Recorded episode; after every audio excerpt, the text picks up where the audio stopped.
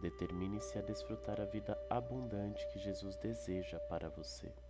O diabo sempre tentará mantê-lo perturbado. O ativismo da sociedade de hoje pode tornar a vida uma confusão. A maioria das pessoas tem muito estresse, pressão contínua e realmente muito o que fazer. Estabeleça prioridades. Comece seu dia com Deus.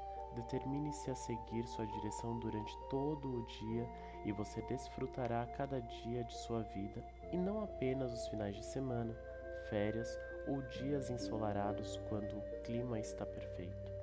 Caminhar com Deus lhe dará prazer e tranquilidade, mesmo quando as coisas não acontecerem da forma que você esperava.